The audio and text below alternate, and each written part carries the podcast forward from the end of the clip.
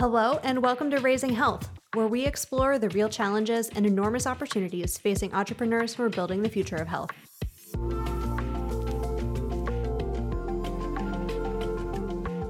I'm Olivia.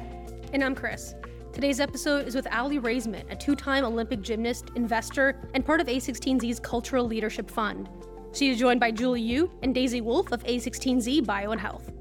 Aly chats about her background, how she thinks about health and fitness now that she's no longer competing, and a few of her passion projects, including financial literacy.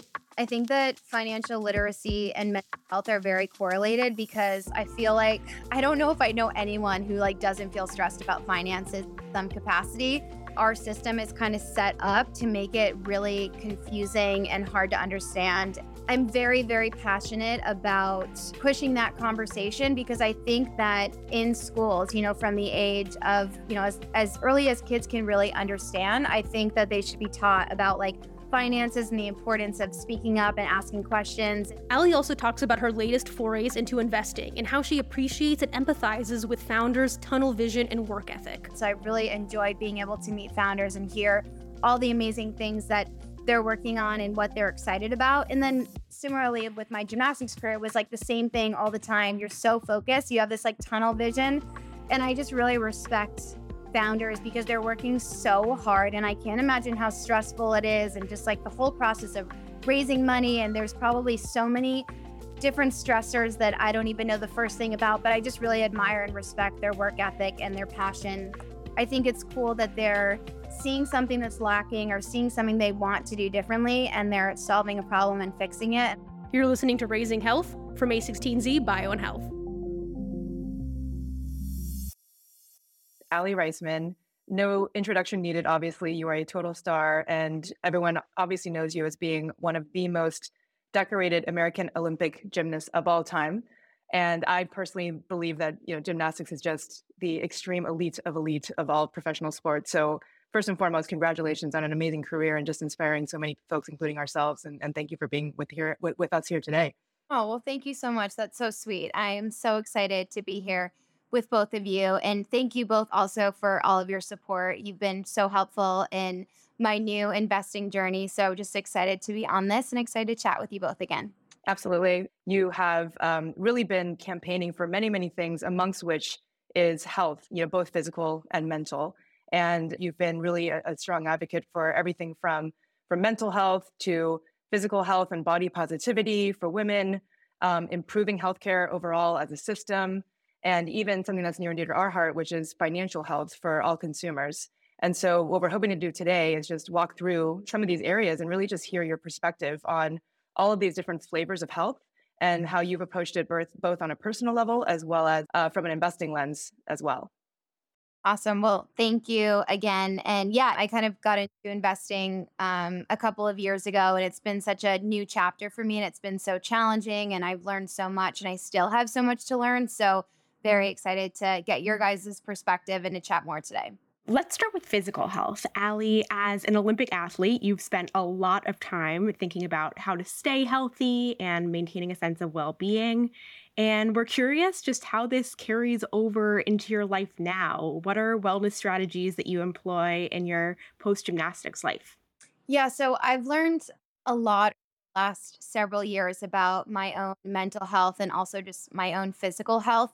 I think that mental health is much more of a conversation now than it was when I was training and I was competing in gymnastics. However, even so, there's still such a stigma and there's still so many people that are suffering in silence. So I am very passionate about mental health and I I do reflect a lot and wish that a lot of the tools that I've learned now and am still learning, I wish I had when I was younger.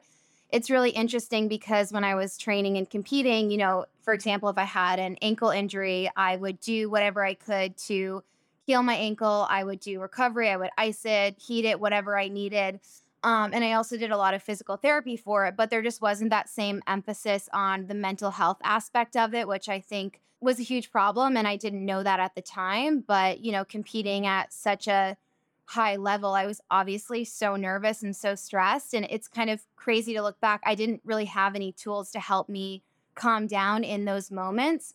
So I have been on this journey of just really trying to figure out how to just be calm. You know, my goal throughout the day is just to feel calm, to feel happy, you know. And I think one of the best things that I've realized is that I kind of let go of this idea of like one day I'm going to feel perfect. I'm going to feel happy all the time. I think that's extremely unrealistic. There's so many things in life that can happen. And it's actually been really, really helpful for me. So I guess the way that I take care of my mental and physical health today is that I see a therapist weekly, which has been super helpful. And I plan to do that for a long time. So it's so fascinating to me because when I really take care of my nutrition and I'm eating really healthy and really clean and having less sugar. And I feel like my mental health is so much better. I just feel so much calmer. I also think really clearly. I feel just more confident in myself. So I'm still kind of on this journey, but I'm always open to trying, learning new things. Even if something, my friends make fun of me, even if something tastes disgusting, but it's really good for me and it makes me feel good, I'm going to eat it. So I'm always looking for tools and ways just to feel better. And I do wish that I had this um, when I was competing and when I was training. What kind of exercise do you do in your post gymnastics life? Yeah, it's such an interesting question. And I get asked this a lot. And I think people would be really shocked. I think people think I'm being like modest or I'm kidding, but I honestly don't work out that much. So, first of all, I spent most of my life in a gym. I started gymnastics when I was two years old. And at the age of eight, I was so busy with my gymnastics career that my coaches said that if you want to go to the next level and you want to get better, you have to stop everything else. So at eight years old, it started to get really intense, and I would spend six days in the gym. I had Sundays off, and I would train somewhere between four to seven hours a day. And it was like really intensely training. I still feel like I'm still recovering from it because it was exhausting. So I think part of it is it's nice now to be in control and to not have to go to the gym every single day. I will also say that I believe that working out can be really good for our mental health. So I've kind of had to learn how to like re enjoy working out because I feel like for so long it was so just intense. I did the same thing every single day. And I felt like no matter what I did, there was always something that needed improvement, which it never got boring, but it was just a lot of pressure my workouts mostly consist of walking a lot and people always laugh when i um, speak at events because i say i walk on the treadmill on an incline and people think that's so funny because i think people expect me to do more. However i experience like such major burnout when i finish competing. I'm not you know trying to i don't have a goal of like looking a certain way when i work out. I just want to feel good. I want to feel a little bit of energy and calm so I'm kind of in this mode of recovery, relaxing, taking care of myself. Um, I do a lot of yoga and I do a lot of walking. And that was also challenging for me going from working out seven hours to actually working on the mental side of that and being okay with, okay, today I just walked for 20 minutes, but I'm doing the best that I can Hey, I think it's super fun that we just learned that Aly Raisman walks uphill on a treadmill. So uh, now that now when I go do that at the gym, I'm just going to call that the Aly Raisman workout, and we're going to make that a thing. So thank you for normalizing that. you mentioned, you know, the kind of the change that from like being in such a high pressure environment from a workout perspective, and then sort of the opposite of that. The other thing we sometimes hear from athletes after they retire is that the the kind of motion of having a day to day coaching regimen as well of just having so much structure in your life and then going into an environment where you don't have that? Do you feel like there's this void in your life of someone who is going to, you know, every day when you wake up tell you, okay, here are the 10 things you need to do? That's such a good question. I love that. Um, so it's so funny. It's like if I'm in a yoga class, like I don't want the teacher to tell me anything. Like I've had enough coaching in my life where I think that it depends on what the coaching is. When it comes to working out, like I don't want any coaching. If I'm like doing a cycling class or if I'm doing yoga or something and the teacher corrects me or does something or they try to push me, I, i am like I've had enough of that in my life. Where I, gymnastics, a lot of it was like one-on-one training or my coaches, um, Mihai and Sylvie, they um, are married, and so a lot of times I would be by myself with the two of them. So it was like so much attention on me at once, and I really believe that that was such a huge part of my success was like having both of their input and having that one-on-one time. But I think I'm like it's really I love being able to just go to a class and if i just feel tired or i don't feel well um i can just stop and i can just like sit there and relax because when i was training for the olympics like if i was tired i felt like almost my coach was harder on me on the days where i was like i didn't sleep well he'd be like okay well too bad if you don't sleep well the night before the olympics we need to push you more today so that you feel more prepared, you know, because when you're competing at the Olympics, if I'm jet lagged or if I don't feel well, it's not like the judges care. If I'm like, hey, can I do this tomorrow instead? It's not an option. You've got, you know, your one opportunity. So I actually feel the opposite, where I love sort of having the flexibility and I love being in control of doing mm-hmm. what feels right for my body. And I also feel like, from a mental health standpoint, though, having a routine is really crucial and really important. And I've kind of had to you know, my schedule was the same pretty much every single day, and now it's different all of the time. And sometimes I might be traveling a lot and I might have like a high stress couple of days, and then I might have, you know, a day at home. And so I'm working on how to have that um, routine, which is, it's still something I'm navigating. So I agree. I think routine is really good. And I think for people who travel a lot, you know, whether you're at a hotel or somewhere, finding that normalcy in your life, I think can be really helpful. Yeah, and, and what's also so inspiring hearing you talk, Aly, is that you, you could have done anything with your time once you retired from gymnastics. And, you know, the fact that you're putting so much energy into multiple ways to make an impact at different levels is really incredible. And, you know, the fact that you also have time to invest is even more incredible because we know how much work that is as well. We all do investing for different reasons. Um, you know, folks like Daisy and myself, we've been uh, builders uh, in companies before in, in a past life. And after doing, you know, sort of building one company for a long period of time, you know, I think many of us recognize that there's this sort of horizontal opportunity to really build a portfolio of opportunities to make an impact at the industry level versus just as one individual company. Can you share with us what was your inspiration? What's the why behind your time that you're spending on the investing side? And, and what's it been like? It's been so fun. And I really love the experience of, of learning about investing and meeting with founders. I became really passionate about financial literacy I think that financial literacy and health are very correlated because I feel mm-hmm. like I don't know if I know anyone who like doesn't feel stressed about finances some capacity and our system is kind of set up to make it really confusing and hard to understand.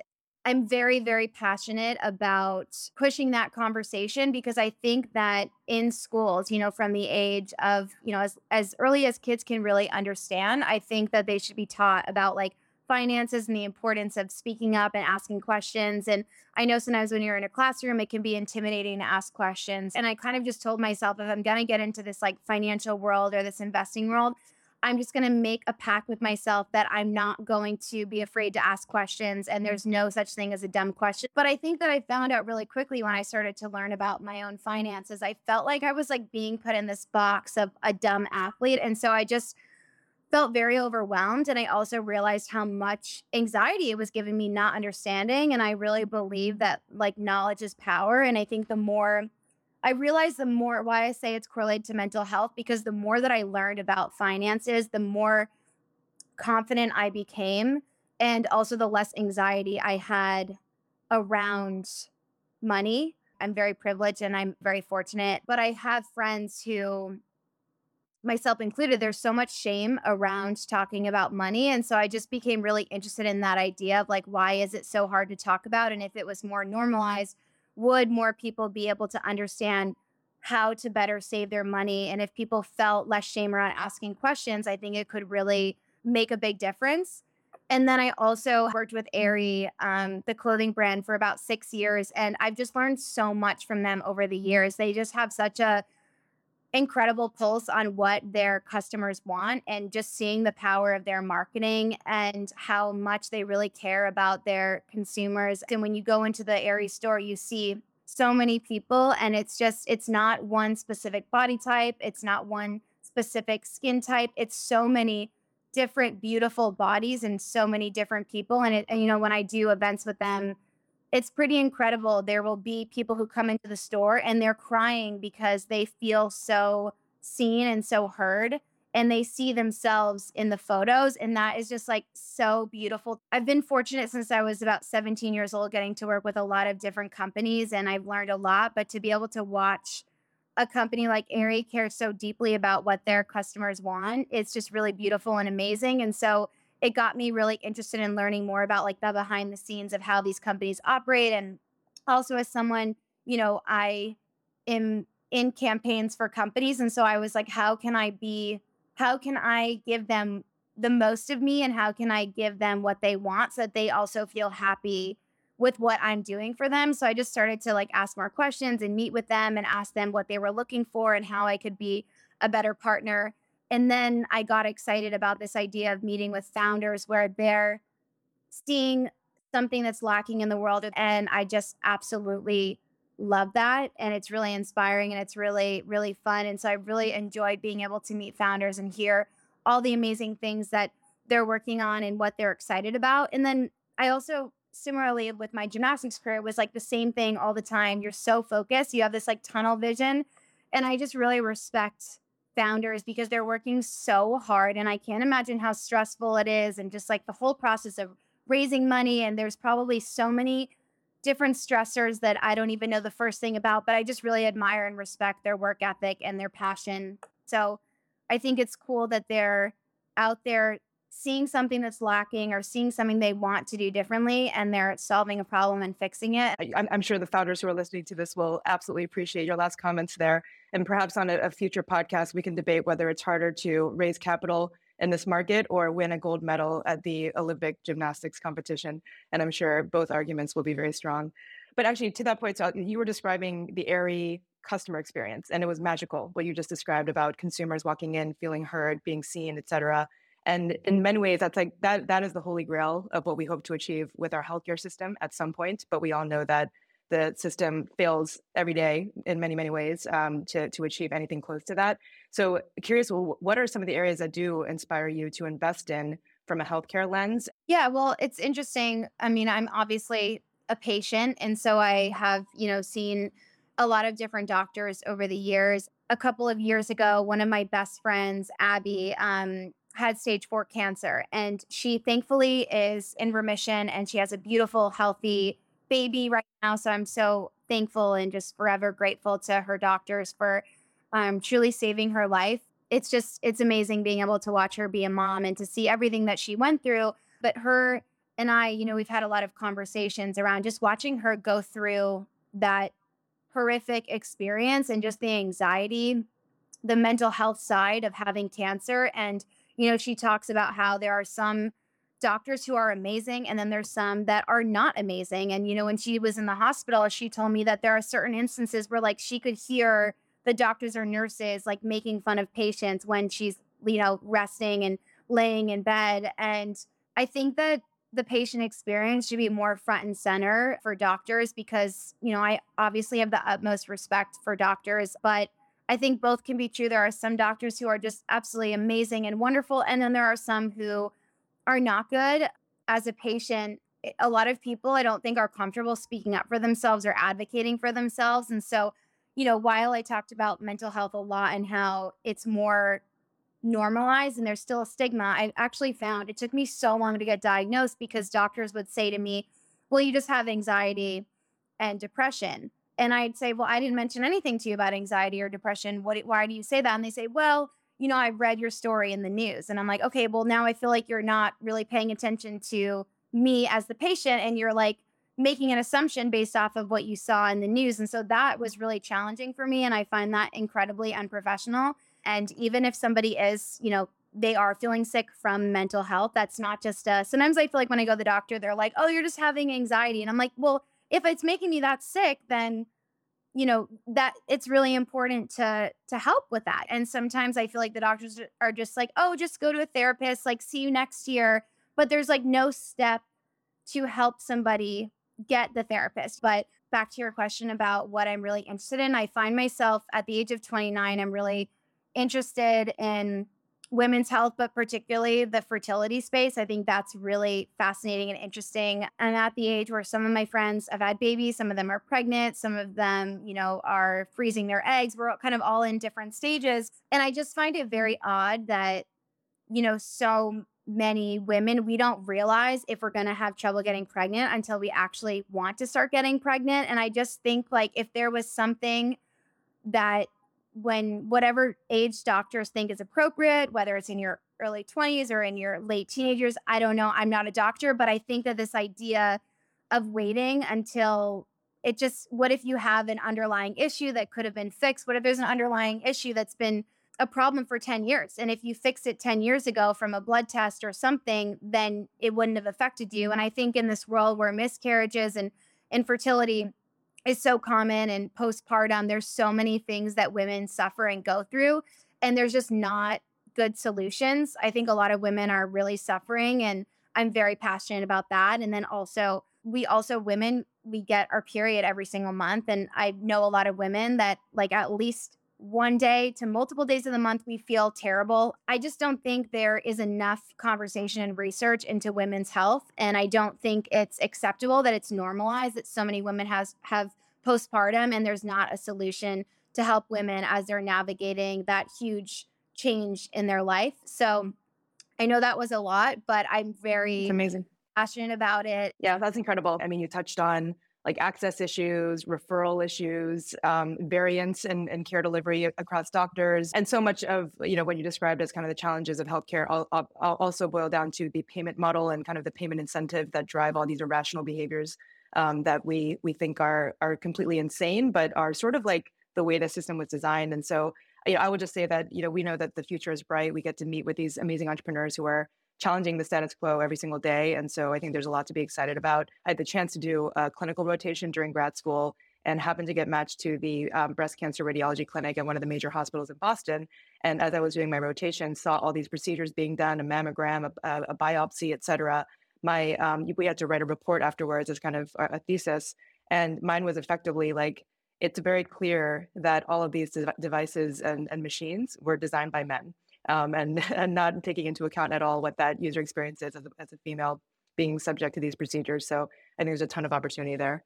Yeah, I've done a lot of calls and worked with a lot of companies over the years where it might be like a company that's around women's health, but then a lot of the execs are men. And, you know, that's not to say like men are welcome. I think there's so many amazing men in my life, and I'm really grateful for that. But if you're doing a product that's for women, it's really important to also talk to women and have them be a huge part of the conversation to make sure you're making a product that is helpful and feels good for them. Amen. Okay, so this is amazing, Aly, because um, thinking about uh, like with my past entrepreneur hat on and thinking about like you as a potential investor in my company, you've already shown that like you're a patient and you can bring that perspective. You're a survivor, you can bring that perspective. You're a star athlete and you can bring sort of that brand and star power to the to the table as well. What do you want entrepreneurs to know about your unique value proposition and, and maybe the broader set of value propositions that professional athletes can bring to entrepreneurs when they invest in their companies. Yeah, well, well, thank you. I depending on what like the product is, but sometimes my perspective as like being a survivor of abuse and how that might be like less um, triggering or easier for someone to use. I have helped or talked to founders about that or sort of brought that perspective if it's in the healthcare space. And then, of course, as an athlete, I'm very fortunate to have the platform that I have. So I think where it makes sense, you know, most of the companies that I invest in, I do it um, privately, but there are some that we decide together it makes sense to do a partnership and to promote it. So it really just depends. I hope that I can bring value you know privately whether it's like the patient experience as um, mental health advocate, someone I try to be very open and very vulnerable and honest. And I think that the more that's out there, I've seen firsthand, you know, when companies are very, the campaigns that I do publicly that are just like pushing a product that don't talk about like something philanthropic, whether it's abuse prevention for me or mental health, they don't really do well. And I honestly, frankly, don't do that anymore where it's just like a specific product. Like we always try to make it more of a conversation and how is it authentic to me is it something that i really use is it something that really aligns and fits in with my values and i've seen firsthand how my most successful campaigns i do with brands are the ones actually where like it's so interesting like Aerie i've worked with them like i said for about six years like i can barely remember times where they've had me be like this top is so soft you know like they don't I don't really talk about the clothes, even though I love them. They're just more about, they don't retouch anything. They're all about encouraging their customers to just be the real you. And in this next chapter of my life, I've been very mm-hmm. fortunate where if I'm meeting with a whether it's a founder or a company that's really established or a big company, I've actually been able to be a part of the marketing side of it where I can like meet with like the CMO or the CEO and I'm very fortunate that I can do that and just give them my idea and share with them what I feel has done really well and I've been very honored and just it's really cool how many people really like listen and take in what I say. And there's been many campaigns I've been a part of where I've actually been able to be a part of those like brainstorming marketing conversations, which is just so fun. And I love that aspect of it. But I love how this generation really votes with their dollar and people really want to support companies that they believe in that are doing good and aren't just like trying to sell a product. If you have an amazing product, that's great. But I think a lot of companies do have a great product, but what are you also doing? I also love being involved um, in the marketing stuff because I think that it's really important to be authentic and real and just be honest. Being vulnerable and being honest can be hard, but I also have found the more honest I've been, I've been so surprised so many people can actually relate to what I've experienced. And so I feel very inspired by the younger generation with how passionate they are and they really like they want companies to do better. They want them to put out statements. They want them to talk about things that are going on in the world. And just selling a product isn't enough for them. And I, I love that and I respect that. Well, Aly, you are, um, to use the technical term, freaking amazing. Thank you so much for spending your time with us today. You're a truly an inspiration to everyone. And on behalf of everyone in healthcare, we are just incredibly grateful that you are bringing your energy to our space because we, we definitely need it. Thank you so much. Thank you both.